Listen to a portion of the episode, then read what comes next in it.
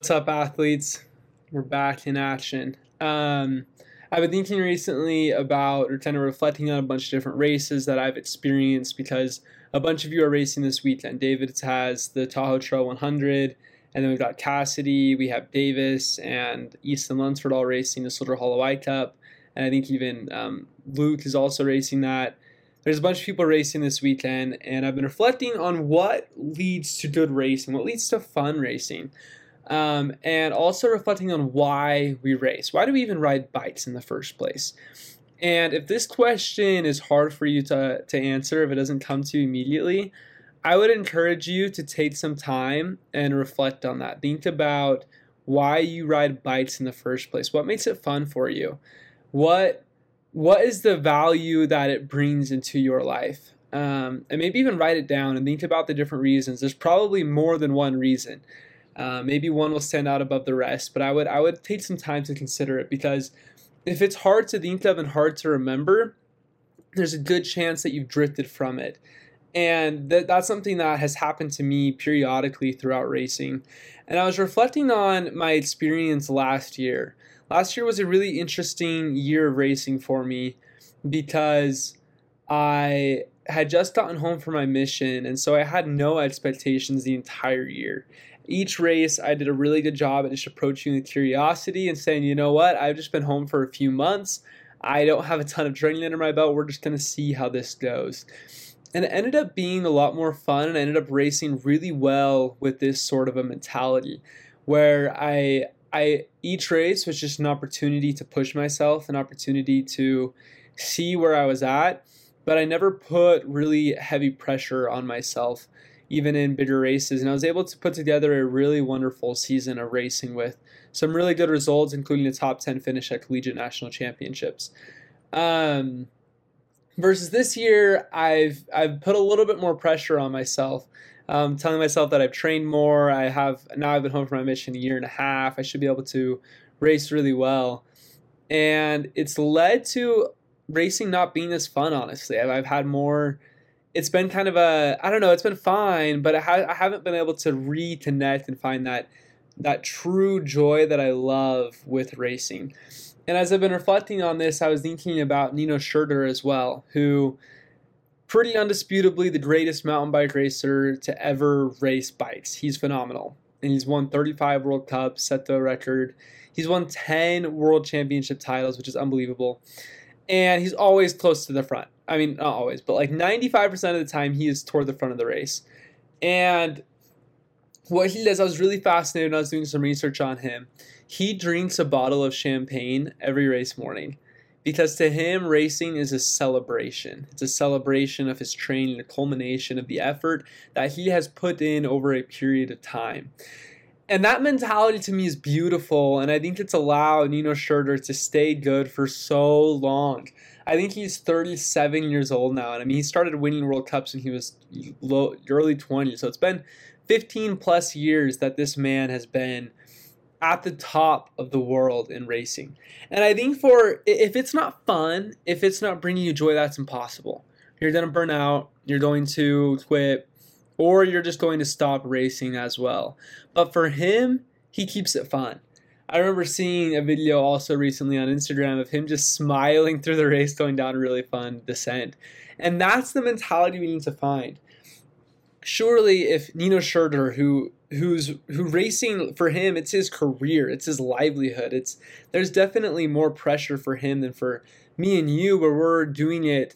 Um, and we, we might have big goals, right, to do uh, to accomplish big things, but we definitely have less eyes on us and less pressure than Nino Schurter does.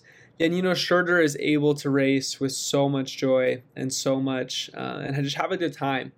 So think about that. I know I always tell you guys that try to have fun, but um, this is for real. Like I honestly believe that if you're having fun, and if you remember why you're racing, you will be able to be better for a longer period of time.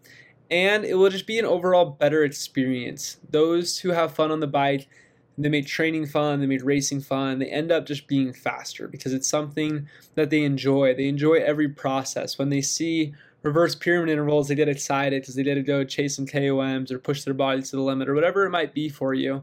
Um, that brings you that the happiness from racing. So think about that this weekend, as a lot of you are racing your mountain bike on Saturday tomorrow. Um, the other thing I wanted to that I was reflecting on was a little bit of race tactics and strategy. When I sent out that feedback form, uh, a number of you said you wanted more more specific race strategy for races that are coming up. So if if anyone's doing a different race I'm not aware of for some reason other than the Soldier Hollow I Cup or the Tahoe Trail 100, please let me know and I can I'll send you something else. But for those who are racing the Soldier Hollow I Cup, there's a bunch of you. Um, this course, Soldier Hollow, is steep. It's not super fast. It's basically drafting is irrelevant for most of the race. Because of this, I want you to really focus on racing the course.